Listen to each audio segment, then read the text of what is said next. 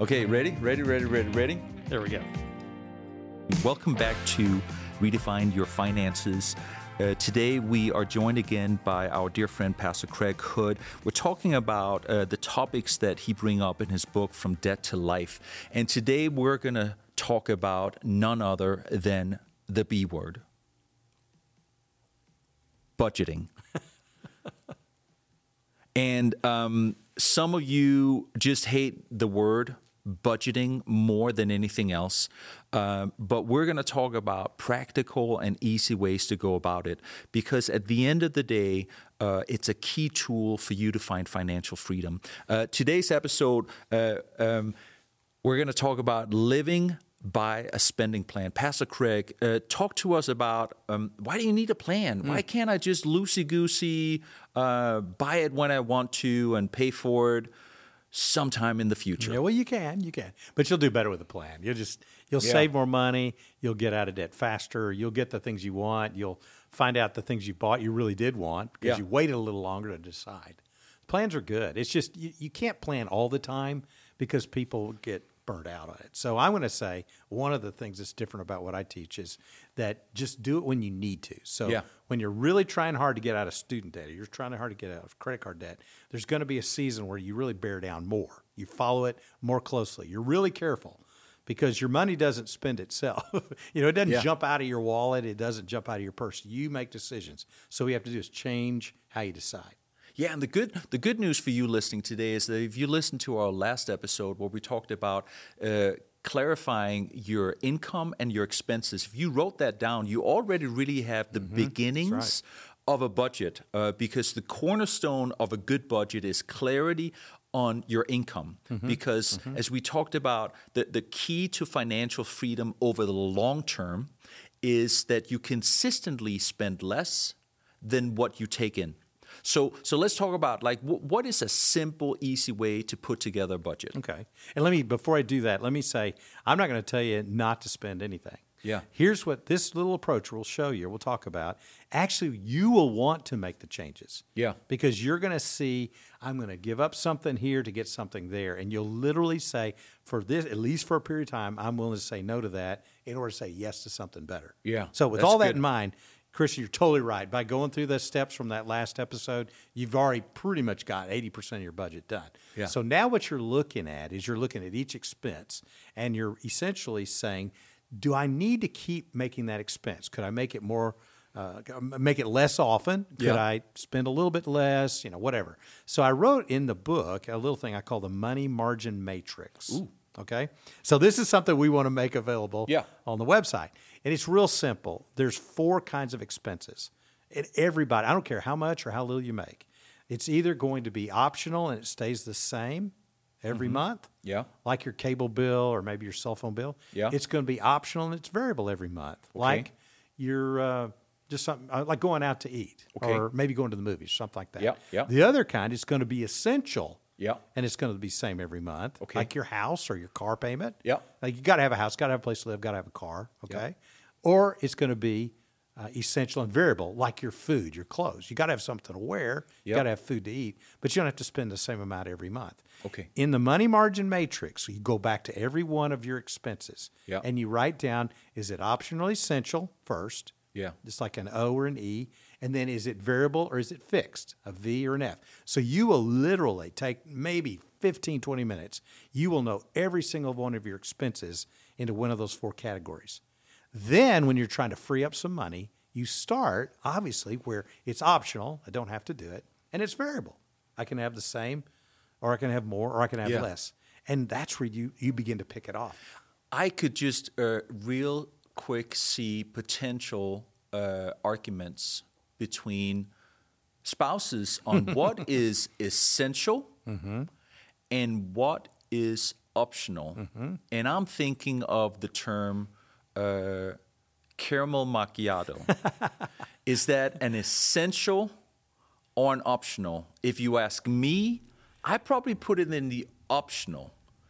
Others might put it in the essential category. Like, what? It, it, how, how do I get help figuring out like what are the parameters really for essential? Well, I'll start by saying you start where everybody's in agreement. Yep. So that that helps right there. Second thing is let me give a little extra motivation. Mm-hmm. I, I've done this for a long time. The on average, when a person or a couple goes through this process, Yeah. they will immediately save ten percent. Wow. They will find that when they just took the time and looked and thought about it, they could say no to 10% of their spending and not really miss it that much. Just getting clarity on what you spend provides easy opportunities for savings. It's unbelievable how well it works. I mean, you can't believe if you hadn't been in my shoes, watch it happen, you probably wouldn't believe it, but it does happen. Yeah. And then the third piece is then when you get to these like the it becomes actually a fun time to talk because you get a chance not so much to debate it, but to discuss it. And what ultimately happens is both, like say if you're married, if both the spouses will give in to the other one. So after you've had your Yeah. say, Yeah, yeah, yeah. like like give in to that essential caramel, caramel macchiato. Yeah. What may happen is your spouse may go from seven a week, like one a day, to three a week. Yeah, I, I love that. Um, one of the, the building blocks we're, we're building on in these episodes is the core concept of long term financial freedom comes from consistently spending less than what you take in. And, and, and one of the concepts that we talk about in, in, in the difference between what you take in and what you spend is creating margin. Exactly. So there's there's room that you can create more and more room between what you take in and what you spend. What are some what are some ways to create margin? You just said maybe I, I feel I feel uh, convicted because um, one of the one of the challenges in my life it's it's a mocha. Uh, I I don't like uh, caramel macchiato. It's very optional for me. If I never have it again, but mochas, that's going to be difficult.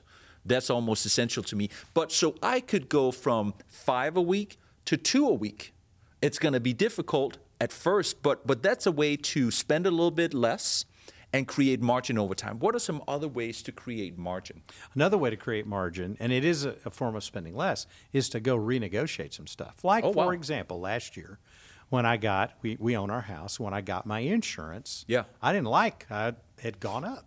And so guess what? I shopped it, saved $400. Wow. So what happens when you start to look at your spending and you're thinking strategically, where can I find Yeah. some margin? Where can I find some extra? Yeah. Third area, this one people forget about. It's when you get surprise money. So maybe it's a birthday gift. Maybe Yeah. it's maybe it's a tax return. Yeah. Maybe it's you know got some rebate on whatever, Mm. and you don't have to put it all away. But what if you just say, "Hey, I'm gonna I'm gonna take half of it, and I'm gonna use that to help pay down some credit card debt or some student loan debt." Yeah, that reminds me of, of the advice you, you, you gave us on the last episode about the three day rule. Yeah. Uh, just because you get money and it's burning in your pocket doesn't mean that you have to spend it right away. Uh, if you give yourself a three day wait time to say, do I really need to? Is it really essential? Or is this one of those optional, maybe even optional to the point of I shouldn't even buy it? That's Yeah. good. No, and it's just think about it. Usually, here's another little phrase: that which is inspected tends to improve. Yeah.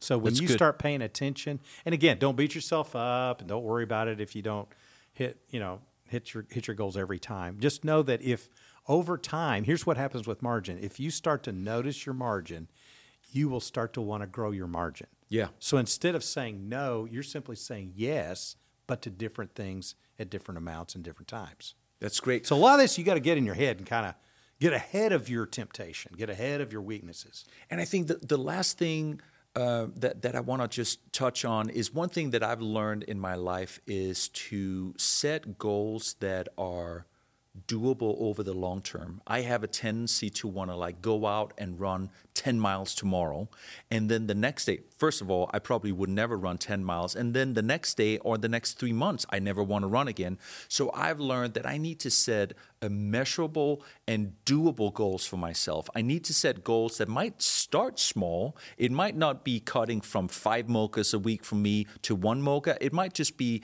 uh, the next 2 weeks I'm going to cut to 4 and then the following two weeks I'm going to cut to three. Um, but I think setting measurable and also doable goals so that the pain of this uh, potential cut doesn't make you want to quit after a month. Well, or make a game out of it. Like this Yeah. is a, a while back, a few years ago. My wife and I just decided, let's see if we can go the whole month of July without buying any clothes, any new clothes. Wow. And we did. And then we went back to whatever we were doing and we didn't overspend. And it's funny because we just, without a whole lot of work, shaved a whole month of what in the past might have been, I don't know. So it, it's easy. You set a budget by figuring out how much are you taking in and how much are you spending, and then you start getting getting clarity about how much you spend, and you start finding little but still doable ways to create margin. And they add up. Yeah, that's they great. Add they up. add up, and that in the long term leads to financial freedom. Yep long term. Join us next week where we're going to talk about what in the world is a credit score, uh, why do I need to know what it is, and will it help me to improve it? Join us. For more resources, go to our website, calvarynaperville.org forward slash finances. That's calvarynaperville.org forward slash finances.